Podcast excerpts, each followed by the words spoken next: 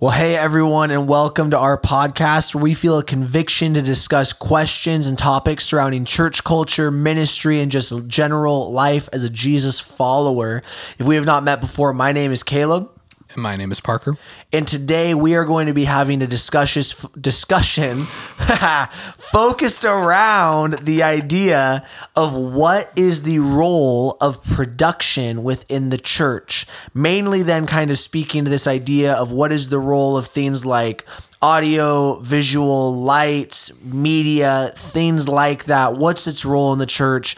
and all of those things. Parker, you were the one that kind of came up with this topic. Can you give us a little bit of insight? Why did you want to discuss this? Why was this a conversation you wanted to have? Totally. For me, so slight background on myself. I, I don't necessarily work in the church at all. I'm not employed.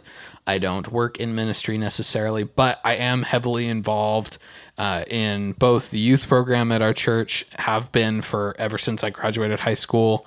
Um, as well as our worship ministry, both in the youth program and in the main service. Um, I play keys, I play bass. Um, I also uh, MD, also known as music directing, um, just helping the band guide, guide them along during the set. Um, and so, in that, um, thinking about those things, I think a lot about um, what role production, lights, sound, media play within the church and how we use it um, to spread the gospel. I think about it a lot. Um, and in thinking about that, I think a lot about what is a healthy amount because there's certain aspects of it that if we're not careful can start to it can start making a service come across as a show Mm-hmm. I've I've gone to some services some churches and not naming any names necessarily where it it, it it's a production in other words like it's it, it is a show that is meant to entertain that you come like not that you buy tickets for but like you know like that you could you could see buying tickets for and like that there there is a pressure to have high performance and there is a a pressure to do our absolute best in things, um, which I think that um, as churches and as worship ministries, media, all that stuff, we should be striving to do our absolute best in all those things because we want to um, serve with the best of our hearts and we want to do the absolute best we can because we're serving God. So there's that side but at the same time you don't want it to get to the point where it's manipulative either. Totally. So um, the question really is what's a healthy amount um, of production in in church ministries and what role should it play? Totally. Yeah you know when i end up thinking about these things i'm not um, a worship person or anything like that, but I'm a youth pastor at our church. And for myself, then I do have to think about these things when it comes to our environments for our youth services, um, and maybe even occasionally if I'm allowed to have some input on our main gathering, you know, just what is the stage looking like? How are we creating these spaces? And for myself, the question always is is are we creating a quality space and so when you're wanting to create a quality space you know that looks like creating a non-distracting space an engaging space that sort of a thing and so like for our youth space we meet in a gymnasium like an old gym and we've now transformed it into a venue of sorts. We have uh, carpet tiles down, and then we have like the scoreboard's covered by plywood. I would love to rip that down actually though and have just the scoreboard and I just think that'd be fun. Um, but then we have like a sound booth built in there, all this stuff, and we have a stage that's made out of spots. Now, with that, then the reason why I'm saying this is I then have looked at times and said, hey, how do we create an engaging environment? And that involves, you know, lights, it involves a projector, it involves having the media and stuff like that for our worship team to be able to get their um, you know, moments of leading out to the speakers to make it so it's heard, like that kind of a deal. And one of the things for us has been, you know, finding that balance between creativity and distraction, I think would be the way to word it. Um, you know, what is effective and then what is becoming, like you were saying, um, a show and that sort of a deal. And so I think maybe a way to start talking about this is what are the essentials of production within a service? what are some of the things that we would say, hey, you obviously should have that because it's going to help things be more effective? Totally. I think that, um, well, I think you, you just need the essentials of you need to be able to be heard. So, like, if you are a relatively larger church that has a significant amount of people, that, like, if you had no microphone, could you hear what was being said? Would it be easier and less straining on said pastor's or worship leader's voice to have a microphone? Um, obviously, there's the necessity, potential necessity for that. I think things like projectors and various forms of those probably would come next to me so that you can put up, um, you know, bullet points and just various videos and, um, you know, stuff with ProPresenter and PowerPoint and all that stuff just to Totally. act as a communication aid. Um, I think that, I think probably sound and probably projector are probably the core ones that I would think that even the smallest churches probably have. Yeah. Um, I think, yeah, I think past that, it becomes, um, that's where it starts to get blurry for me. And I think when we're thinking about this topic, I think we have to start thinking about what's the point of it all. Um, yeah, you kind of mentioned that at least in our our uh, um, our youth space, we try to you're you're trying to create a space to limit distraction and to what were what were the other things you said, if you remember? Uh, want to limit distra- distraction and make it engaging. Make you it know, the most effective of so space. I guess one thing I was thinking about was why do we feel this need to make it quote unquote engaging? Hmm? Should we have that need? I don't know. Like I was thinking about this earlier when we were when I was just starting to prep for this podcast and stuff and some of the things I might bring up and I was thinking about like we feel this need like one of the things that we would say is we're trying to set aside a space and create a space where God can move and where there's less distraction. Does God need that space? Does God need us to to create space for him to move? I I, I don't think the answer is necessarily no on one hand, but at the same time it feels like do do we need to do that? Obviously God can do whatever he wants and he met Moses in the desert with a burning bush. Yeah. Like he doesn't need he can do whatever he wants obviously. But why is this such a prevalent thing within the church where we feel like we need to create these engaging spaces with engaging lights? Do we need to do that? Well, and I, and I think that starts to divide the conversation in a really healthy spot because engagement. So, you know, for me, when I would say we want to create an engaging space, I would say I usually mean a space that is easy to engage within. So, not necessarily saying I want to have, I mean, our our setup is pretty basic Yeah, you know it's a very basic setup for the most part um we at one point were going to add in haze like some things like that we didn't end up doing it partly just because I we didn't order a machine and like just things like that. So like there's certain things we could have added, we didn't. The space has a pretty simple LED, some spotlight stuff like that. So I want to make sure it's an easy space to engage within. I don't necessarily want the space to engage you, if that makes sense. Sure. And I think maybe that's I'm not again I'm not trying to say, hey, look at me, I, I have it all figured out as a youth pastor. But I think that maybe starts to become where the line can be blurred, where we start to look and we start to not just say, are we creating a space? You know, hey, why should we have the lights turned down a little bit during worship sometimes? Why is that something a lot of churches do? Well, it's because you're not really worried about the person next to you seeing how you're acting, or they're not paying attention Sure. to you then. And it helps you then be able to focus forward onto the lyrics on the screen and the worship team leading you. So you're helping them engage. But are you blacking out the room? doing the you know the spotlights with the oh what is it? I literally just want to say laser light show but there's the units where it'll like shoot down all the motion lights and stuff. Like are you doing that because you want the space to be engaging? Right, and because it's right. going to engage the person? Right. or are you wanting them to have a space where they can engage with the worship the the action taking place?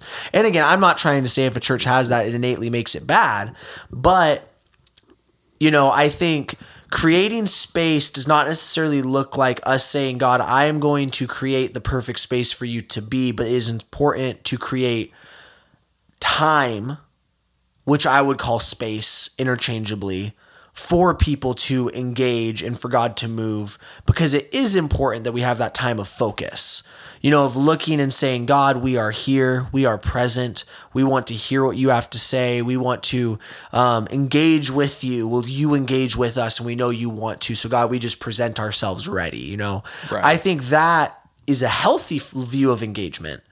Whereas, again, if it is, we are going to dazzle people with our light show and our environment. And, you know, I remember I heard a church, which, uh, I don't, I don't I don't think this is a terrible statement, but it's an interesting one. Is they were like being criticized by some people within their congregation for how um, extravagant their stage design was and how many lights they had and all of these different things. And the guy looked and he said, "You know what? If Beyonce can have an amazing light show at her concerts, Jesus deserves an even better one." And like in part I understand the statement. Right. Well, like the, I think there's a time and a place for that. Yeah. You know what I mean? I, I just don't think that that needs to be an uh, week in, week out type of situation. Because even like, and, and I'm not saying this as in, also, I'm going to preface this with I am not a lights guy. I'm a sound guy. I, I I'm I'm not a sound tech, but like but you have I'm, a, eyes I'm a to see. musician. I care way more about sound than I do lights. LED walls, I could care less for. Personally, I know they look fantastic. I don't know if they really do. They look good to me whenever I've seen one, but I'm gonna be predisposed to feeling like they're not necessary. So let me just start there. But like not to say that our church is perfect by any means at all. In the past we've done like a Christmas show yeah. where it's a Christmas performance with different types of carols and hymns and stuff. We used to call it Christmas at Bethany. We've done it a little less now.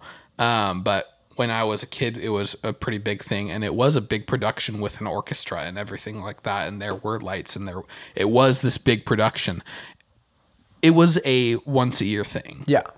For Christmas anyway. We probably had something similar for Easter at the time, but you know what I mean? Like a once in a while thing.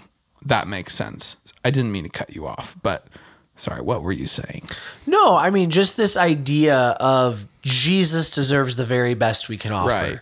And you know, I think there's merit to it.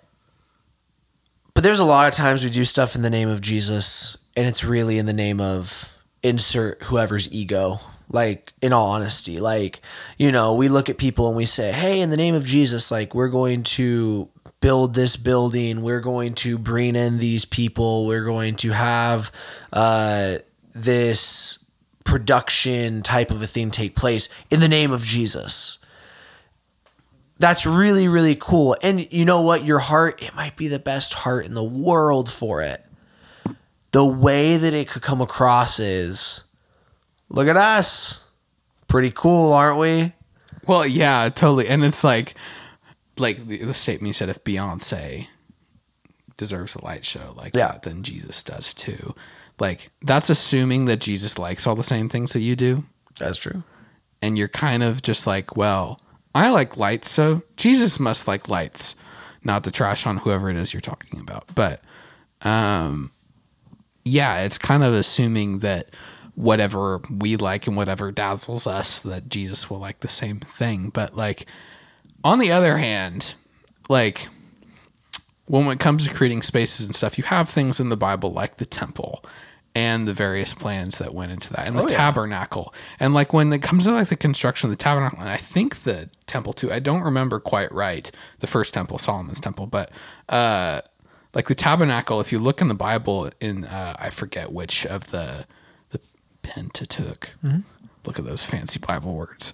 Um, the first five books of yeah where god's outlining exactly like it's very detailed exactly what he wants and how he wants it put together and like down to the exact measurements of how far apart things need to be and those thing, types of things. God obviously cares about those things in those situations. Same thing with the temple and then his instructions for that. Did he provide instructions for the temple? I'm trying to remember. I don't remember if he did or not. Um, honestly, right now I can't fully remember. Okay, but well, for sure the tabernacle. For sure there was very specific. the temple does have very specific instructions in how it was built and formed. Right.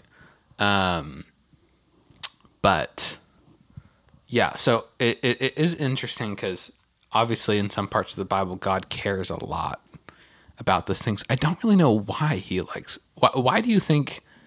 And uh, obviously, we only know God so well, but in Oh, terms like of these types of things, why do you think he does temple? care about those things? I mean, like for the temple, I think it was partly to depict his holiness. Same with the tabernacle; it's depicting his holiness that he's a holy God. Um, ultimately, also, it's a glorious moment with between in the story of Jesus when you know the curtain to the holy of holies is torn. Right. and like so in some ways why does he do this giant ornate thing? Because there's this moment that he shows us guess what? I'm no longer separated.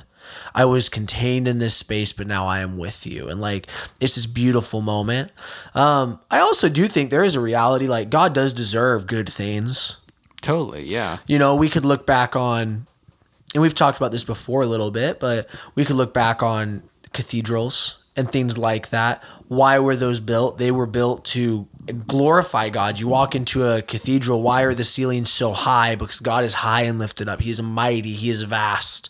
You walk into the room and you're almost the most like atheistic of a person can walk into a cathedral and look and just be like, this this is pretty cool. Yeah, Like immaculate. there's something awesome about this room. Like not in a like, hey, that's awesome. Like, but in like an awesome, like I'm astounded by this type right, of thing. Right, right. It inspires those feelings. And that was intentional. It was for people to walk in and to look and look and say, wow, look at the awesome God this building is built to worship, right?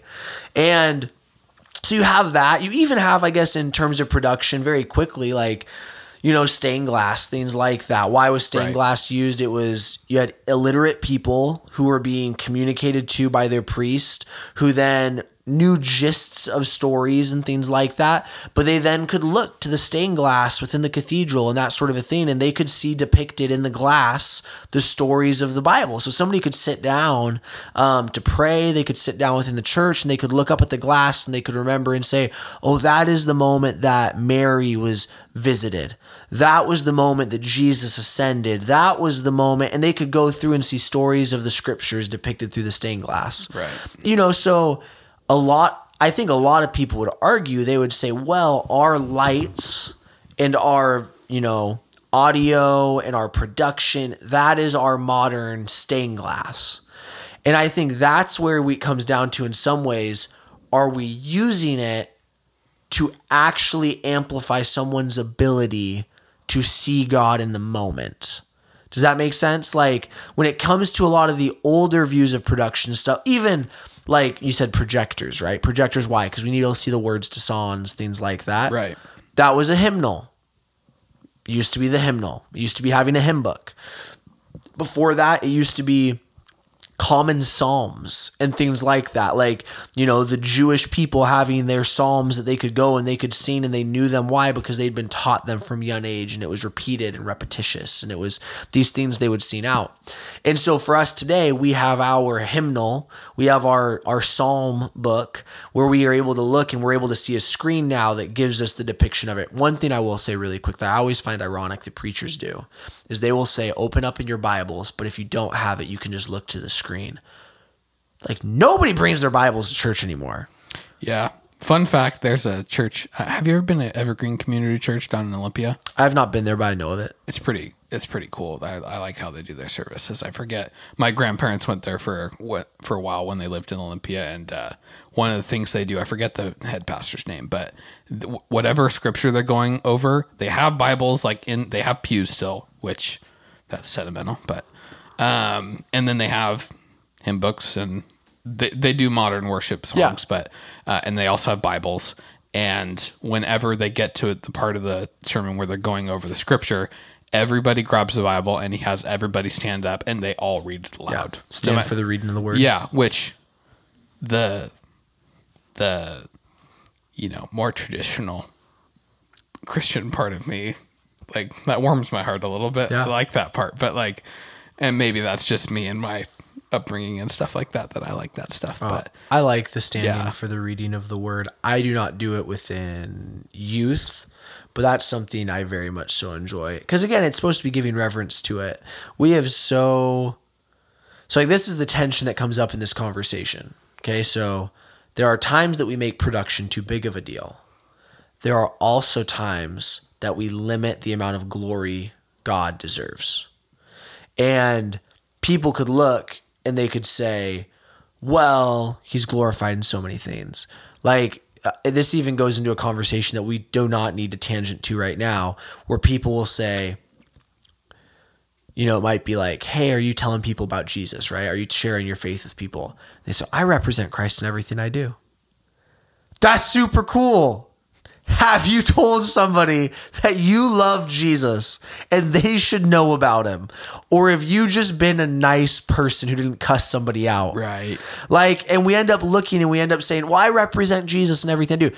In a similar way, I think at times within churches, and again, it's this balance. And I don't know if we're going to find the perfect balance of it. Probably at the end of the day, it's about the heart.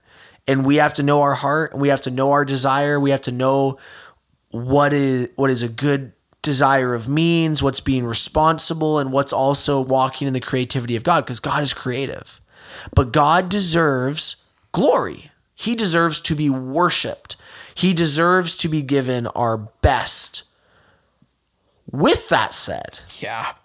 Here we go. we do not then need to go and say Jesus is our rock star who gets who needs to have the smoke and lights of everything. Now, I am not saying that I'm against hazen services. I am. It irritates my eyes. I'm sorry. We should pray for you to have your eyes feel I was at a concert the other this Jesus needs the haze. I was wow, that sounds bad. Um, I was at a concert earlier this week, and they had haze, and uh, my throat was so dry by the end of it. I'm sorry. Yeah, and my eyes were irritated, and my brother was coughing, and he has asthma. I was irritated. I was peeved. I'm gonna leave a negative review. I'm just kidding. I'm not going to. Anyway, Cuz you but- still loved the show. dude, I, I can get into it another time. But Cuz you would sit through a concert with oh gosh. but not through a church service. Because where are your priorities at? I'm joking. Sorry, that was a dumb joke. I'm I'm not there for a show. I know.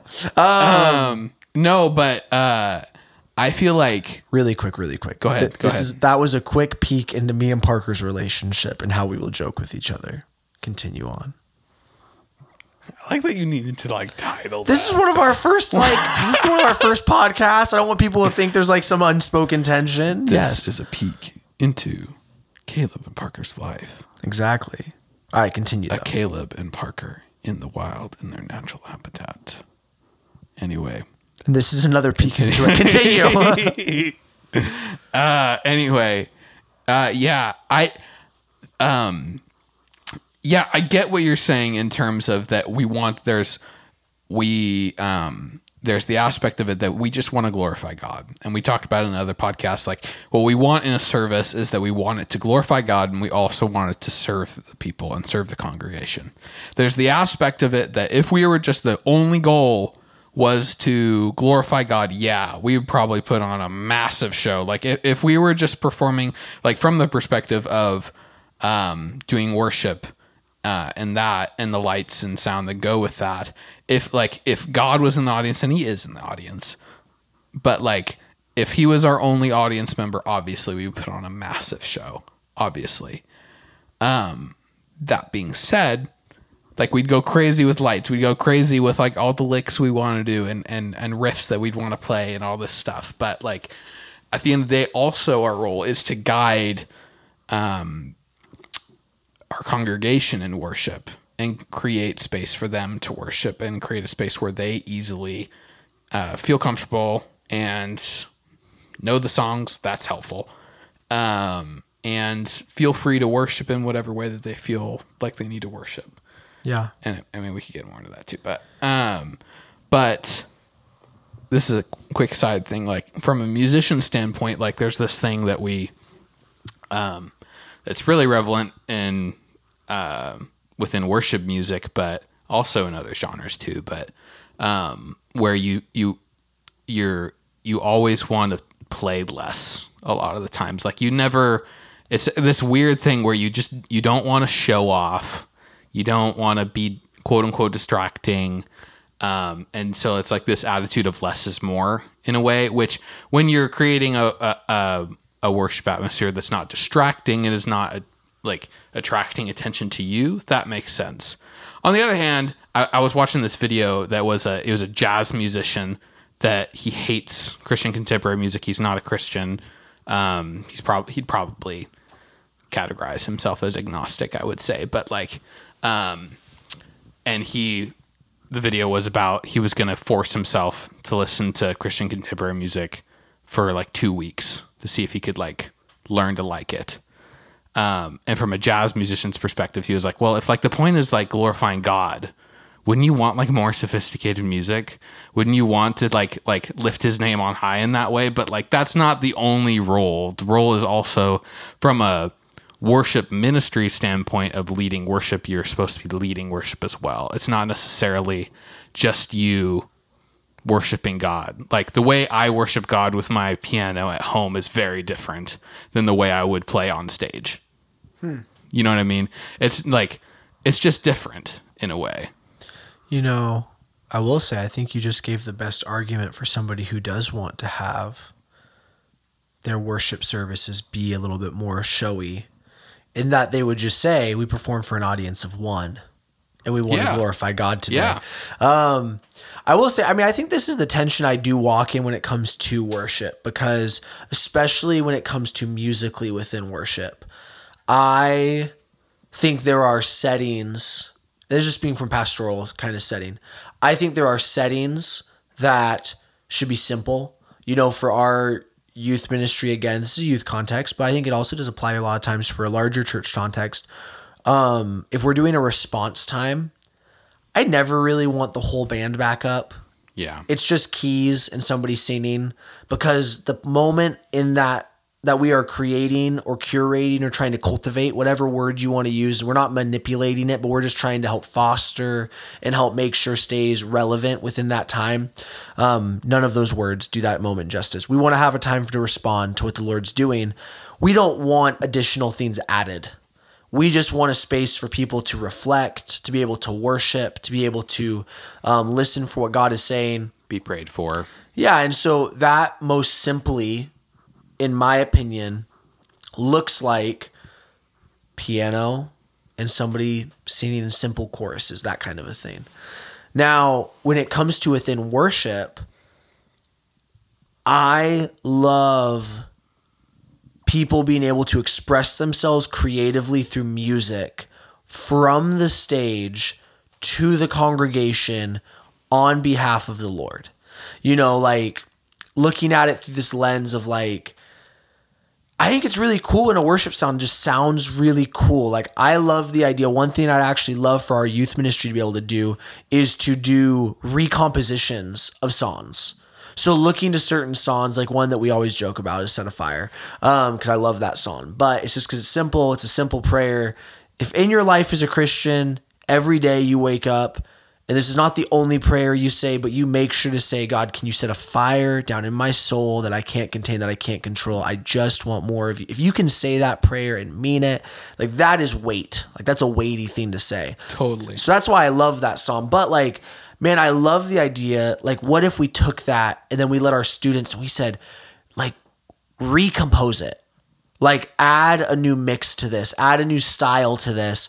Like, hey, Noah Green, like, bring about um, a new electric line for it. Like, let's have this just, like, let's just run with it and have fun with it and have fun worshiping in this way, right? So I think there's a balance on both ends. Cause I mean, I'll also say this. When it comes to production, one thing I vehemently despise, but I understand why we need them. I hate tracks with a passion. I hate them because I do not like that like if in a moment somebody's like we need to interrupt this moment, we're we're having to fumble around with a track to stop it or to change it or to alter it. I feel so like I remember when I was at Northwest University down in Kirkland and I was leading prayer and I was uh on our I was on our campus men team and our campus pastor at the time Christian Dawson amazing pastor mentor friend all that I love him. Uh we had a couple of different nights on Monday nights where I would just look over and just be like and that was when we would have this prayer and worship gathering. And I would just look over and be like all right can we just like flow out of it and like have it be soft and I'll just kind of come up when it makes sense and like we can then just kind of ramp back into the song just to have this moment be just a very impactful moment of prayer. He's like, well, we're on a track. I hate tracks. Like, I just want us to be able to lead through that moment. Now, I understand that we could say, well, it helps the band be more full. It helps us to be able to have more technical parts of songs that we couldn't have in other ways. I'm like, let's, like, I just want us to be able to worship and bring what we can to the table. Yeah, I hear what you're saying, and I agree with what you're saying to a point. I think for me, it's less of we want it to sound full and more of that we have entirely volunteers for our band members. Totally. And so for me, it's um, from the perspective of me from and, and again, I entirely understand the value of tracks. I entirely understand the value of doing songs with no tracks. I love both. Um, from a volunteer standpoint, and again, I'm going to say this, but I think it's I mean this in no in no way any offense in any way shape or form and I very well could be totally wrong.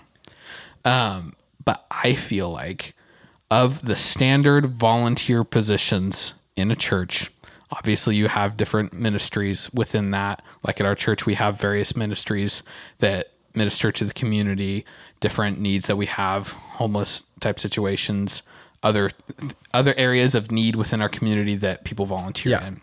But within the standard volunteer positions within a regular church service, we the position of a, a worship team player, the amount of hours that we ask them to do stuff is the highest amount of hours throughout a given week. Yes. That being said, I don't know. I, I, I could go on. I could go on this for a long No, no, time. no. Like com- complete, complete it I know I'm going to. Uh, I'm just deciding how far I want to go, but all the way. all the way. There's a part of it that I don't know. I struggle with it sometimes because on one hand, it is a responsibility and it's a privilege to be in that position. I think that's the way I think of it personally.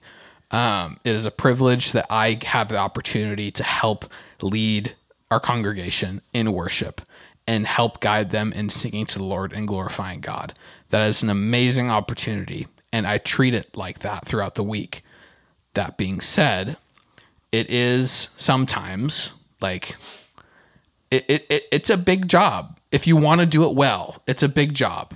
Like to me, like like even if I was the type of person where I could just like go and without any practice, just like go out guns blazing on my piano, like with no preparation, that'd be great. But like even if I was that type of person, I would want to be giving it my best. And for me, I know in my heart giving it my best for my God means I prepare during the week. So how many? So let's say you have a three song set, Sure. which is pretty average. How many hours of practice, not ideally, but typically, do you put in at home? throughout the week because i mean I, I i don't necessarily i'm not the type of this goes into practicing philosophies but um for me i probably practice within like 15 20 minute segments throughout the week. Um total each day probably well maybe not each day but um so typically i would probably spend probably like in total a couple hours. It's like three hours, let's say. let's say let's say To yeah. and that's and that's also that's not just playing my instrument. For mding that's also listening to the songs like nonstop and knowing the songs inside and out and granted, my the role I do is a little different than what your standard just you know somebody who just plays an instrument is a little different because I have to know the ins- songs inside and out. I need to know the chord progressions um, so that I can do my job well of guiding the band well. Um, and knowing what will work dynamically and like if we want to do a change, where would be a good place to do that change, etc. So now going back then with tracks and things like that, a part of it is because it could fill in spots that are missed, right, in a song. Well, from a volunteer, yes, but from a volunteer standpoint, we are at a position in in our church where we do have, we could probably use more instrumentalists and stuff, but we are in a position where we have some of everything at the moment. But there are churches who can't, who don't have that volunteer base. Totally. And like even us as a church, like when it comes to like one of the things that we've talked about um, and bounce back and forth between on is do we want to implement a midweek rehearsal? There's a lot of churches that do a midweek rehearsal. And the times for certain services that we have done that, we've performed so much better. Um, and in that, we go further into this at another point too. But like when you're more prepared and you are performing well easily, it allows you to have space where you can actually lead. If you're too busy worried about the notes you're playing, you're not leading. Well, and You're I just pressing keys. Totally. And I think the thing for me then though is like so like let's say with with tracks and things like that. So you don't have an electric player at your church, so you use a track that has the electric lead line put into it along Sure. with your click and that sort of a thing. That this would this would be my thought. Then you're just not a church with an electric player. Yes, the the thing with that, I agree with what you're saying. I think some songs it's easier to do that with others. Well, if you want a fast celebratory type song, it is difficult to do with like just a piano, I think personally. So this would be my this is this is my thing though. We did it forever. And then we got tracks. The church with only an organ player was able to do it forever. And then we got for and again, I'm not saying we need to get rid of tracks. I'm just saying in terms of creativity within a church and the expectation for worship, and this is where the production level thing I think for me is playing into it a little bit we do not need this. The song does not need to sound like the way it was recorded I agree. Yeah. and that sort of a deal. And I think sometimes we look at it and we say, well, but it intros with this like really hard electric line at the start. And that's an awesome spot of the song or things like that. Or it's saying we want to make it more full. But what if it just was like, we're going to do the song in a way that reflects our community, where we're at? Like for youth right now, we're doing an acoustic set this week because we don't have a drummer and I don't think we have an electric guitar player. So instead of doing a track that would insert an electric, can I also just say when you don't have an instrument up there and you can hear it, it does show. like so, like there's been times like I've been at. Oh yeah, totally. And again, I'm not trying to knock people. Like, you know, you go up and like you don't have a drummer, but you can. You you're like, this is a sweet drummer they have, and you look in the drum case, and you're like, there's no drummer there. Yeah, So it's a it's a blessing to have that track, but it's not a reflect. It's a reflection more so of we want to try to play a complete song at times than I think you know leading worship in a way that's saying our community is coming together to lead this moment. Again, our church uses tracks. Our youth ministry pays for tracks. I'm not against them necessarily. I do think that when we're toeing that line of production or not, if we are saying we must have this so that we can do it, is the moment the production is start. It's kind of like the idea of uh, the tail wagging the dog. So like when you end up having a dog go and it's like wagging its tail and stuff, you're like, oh, the dog's happy, like that sort of a thing. But when the stuff that makes the dog happy starts to make the dog move, you're like, what the heck is going on? So in the same way, tracks can help amplify worship. But when tracks are dictating worship, I think that's when it starts Yeah. to become a really important conversation. totally and i think um i think it also has a lot to do with what point in your worship ministry you guys are because it all it depends on what level of skill your um, musicians are at if you have like tracks are nice when you're training an instrument, like when you're training somebody on for the first time on worship. Like if they don't know what to do, it's it's nice to have that, you know what I mean? And they're just and I think there's value in that for just getting people exposed and getting Totally. involved. Like like one example um I think tracks is a really good um a, like item to kind of focus on for this type of thing. Um and uh um but uh like for example like elevation i think they're a really good example of doing the type of songs that speak to them. I think they're not the type of songs i would want to do in our congregation. Nothing against them. They do have they're a little bit more sophisticated um musically. Um they have a lot of more like sort of gospelish roots musically speaking i think. It's what it reminds me of. Um but another example of them is like all of their instrument players are hired. So there's a, th- there is a reason to expect a certain level of proficiency from them. Um, but I anyway. That being said, working with volunteers, um, I think it is valuable to have those tracks. And I get what you're saying, though. I totally hear your want for flexibility, and I totally hear that. Well, it's not even necessarily flexibility, but like, I'll, I'll use this as an example, and uh, you're a part of the example, so you can disagree with it if you want to. But like for you and Kennedy, um, Kennedy's also one of our is our worship uh, pastor, basically for our youth ministry, and you and her do stuff together constantly and stuff. And usually, I'll ask you to come up to play keys at the end of a service, and then Kennedy might come up to sing and that sort of thing. Usually, she would come up to sing, or she'll play and and sing if you're not able to be there. And so, I don't usually prep you guys with like, here's what the response song. no, you be. do not. And usually, and I honestly have had a couple of times I've asked for very random songs the night of. That you have. I do, I do always, and I do mean it every time. I say, if we can't do it, it's okay. But usually you guys end up figuring it out. Or like you'll throw together, like, oh, we're going to do this, then we can transition to this song and that sort of a thing. Right. Here's the thing I love about those moments it is, ex- and I, I'm not saying that I'm doing it, but I'm saying that kind of a moment does help for you and Kennedy.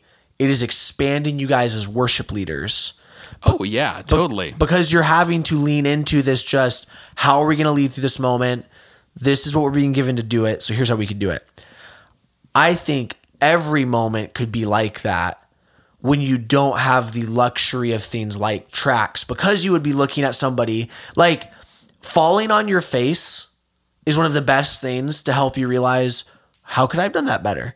And so, like, in some ways, when it comes to worship, also, or sound, running a media table, running a light system, preaching, any of these things when it comes to production, until you have the room to actually figure out oh, what can I really do, I can kind of stretch out a little bit, I can reach out. It- It's hard to see what truly creatively you can achieve and have take place. And so I think for a lot of churches, when it comes to production, a reason why the production, even the media around it, can feel so disingenuous is it is so boxed in. It's okay, we got this track playing that ensures our song will end in four minutes and 32 seconds. And then our light cue is triggered that's going to put us into our next song that's five minutes and six seconds. And then that one's going to lead us into our tagline that's going to perfectly have this crossfade that goes into this.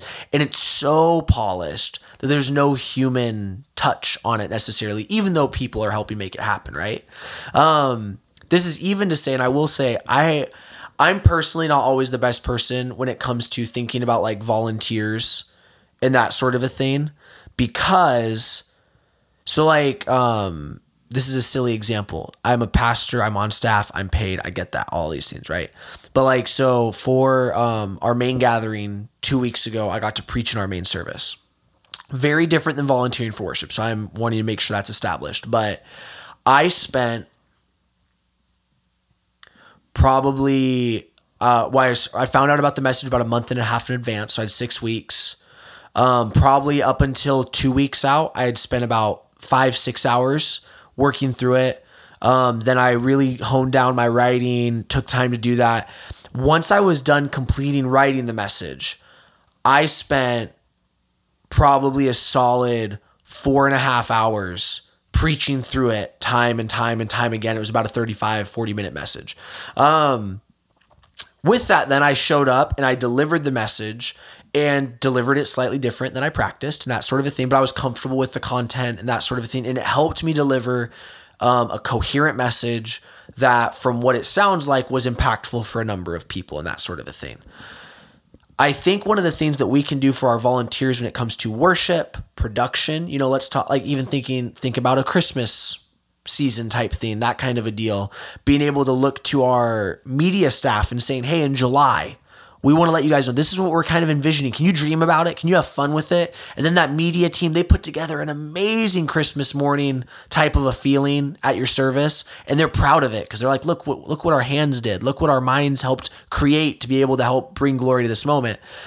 In a similar way, I would look to our worship team and say, okay, can we have our schedule out? And this is a lot. And so maybe it's not realistic. Can we have our schedule out six months in advance? There are churches that do that. and you give your team so much time that then you could look like let's say let's say Parker you know that you you play a lot for the church but you go through a lot of the songs. So like if they looked and they said the next 6 months here are the 18 songs that we'll be playing through in a variety of orders throughout those Sundays.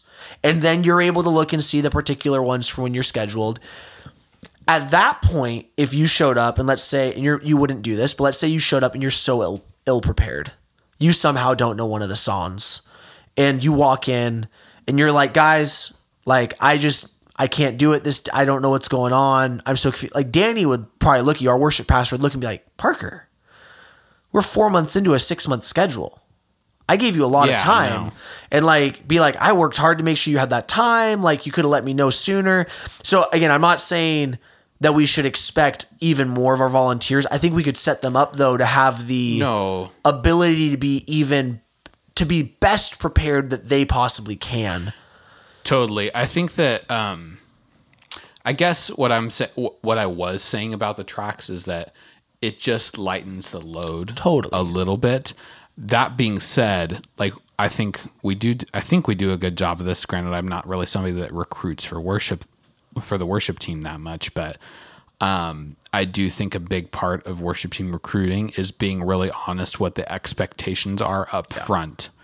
And that being said, they are like, I wouldn't say they're necessarily like high, but they're they're up there. You know what I mean? We we want to do our absolute best with everything. So, um, that being said, like I do think that it is really great when churches and worship ministries um, respect that um, that volunteer by giving them all the resources Totally. that they need. And I think that's what you're saying. Yes. And I think like I'm, I'm trying to remember what the YouTube channel is um, that uh, talked about this. I forget. It's not. It, it might be worship online. I forget. But um, but they had a video. This video I saw, they were talking about how they structure their scheduling Yeah. and stuff like that. They're a little bit bigger church than, than ours is, so they're they're just a little different. But they schedule their set lists out months in advance, and some people like they don't like that because they're like, oh well, I want the spirit to be moved in it, and I want it to be like have like have context in the time that we're doing the set list. At the same time, the Holy Spirit can move six months before. And you can always change it. Yeah, you can always change it. No if one's you going to really be need offended to. when you say No. Jesus said we should change the song. Right, right. but like, uh, so yeah, I have never understood why some worship leaders their set lists come out so much later than others. And granted, that is coming from me, who is somebody that likes stuff to be rehearsed. Totally. and likes like the, this one like me working with you a lot like and really just pastors in general but maybe not rob but like just learning to be out of my comfort zone of wanting to be totally rehearsed. Like i am just my personality is like i want to have everything absolutely down before. Not that we can't change things but like there's been times in worship nights and stuff like that where like I'm MDing and like one thing if you guys don't play keys or pay attention to that type, this type of stuff, the keys player never stops playing ever. As if you're on the stage, you're playing at all times. And so, like, there's been times where I've been MDing and playing keys, and then Danny, our worship pastor, will come up to me and like be trying to whisper several things in my ear at the same time. I'm trying to keep the right tempo of what I'm playing, and like, uh, and at the same time trying to listen to what he's saying and then now i have to say what he's saying and maybe like three or four changes come about Yep. that i have to explain at the same time keeping the same tempo playing in the same key and you know make playing a progression that makes musical sense and it is challenging but it is healthy i think to push Yeah. myself in that way um i don't know where i went Yeah. from that but Well, you know, Um, one of my hopes is even for like, because you and I have joked, not joked. I mean, it's a serious thing. Like, if I was ever to go places for being able to help preach or speak or things like that, I just want to be able to have it where if you're able to join along with me, it's like Sure, yeah. we could walk up and I'd be able to look over and it's like a head nod of, we know each other. Yeah. What kind of song Yeah, fits this? no, totally. But like, um, kind of wrapping us just a little bit. I think both of us would agree then when it comes to production, there's obviously a fine line of what is glorifying God and what is glorifying the ego of the person. You know, if there's times that we say, I want to do a big thing just because I want it, you know, that sort of thing. I want our church to look so amazing. But ultimately, if we're doing it to glorify God, there is a goodness to that. And when it comes to production, we do not want it to ever be handicapping or hindering God being glorified. So if it's a resource to help amplify the ability, like tracks can be for many communities and things like that, that is great. If it becomes a handicap, that's something to talk about, right? Um, but ultimately, media, lights, things like that can be a blessing, can be very, very good, and we don't want them to be a distraction. But is that kind of same page you think? Yeah, I totally think so. I think that, yeah, I think it all comes back to that we want our services to be glorifying God and we want them to be serving our Yep. people. And I think that we want to be glorifying God and glorifying Him musically and with our lights and all that stuff and creating a space that, um, that glorifies him. At the same time we want to be serving our communities Totally. and be serving our congregations. So creating a space that serves them like like what we talked about what i mentioned before elevations music is a very like obviously it's re- it's pretty popular but at the same time it's not the type of music that every congregation is going to be using in their set list because it, it, it's a type of music that speaks to their congregation really well Totally. and not necessarily everybody else's it's great music to listen to and, like it's great Christian music to listen to, but it's not necessarily going to be implemented in everybody's set lists. Um, that being said, I think that does to wrap that up that it, we just want it to be glorifying God and serving our people. Exactly. So, on that note, we just want to say thank you guys for joining us on this conversation, being able to listen to us a little bit about it. Um, hey, if you want to shoot us a message or leave a review, let us know. Do you guys like it going a little bit longer and formatting and things like that, a little bit deeper discussion? Uh, we would love to know, but we appreciate you guys checking this out. Share the episode with a friend if you think they would enjoy it, and we will talk to you guys again next week.